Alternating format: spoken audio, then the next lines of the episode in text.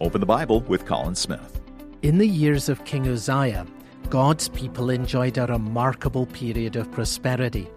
This generated a feeling of confidence, and as their confidence grew, they became increasingly casual toward God.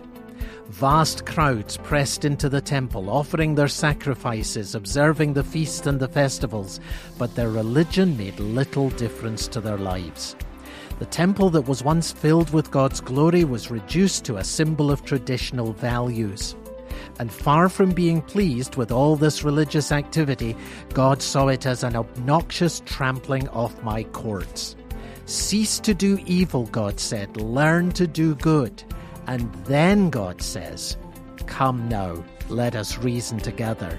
Though your sins are like scarlet, they shall be as snow. Are you open to learning the Bible story? Well, then come to OpenTheBible.org.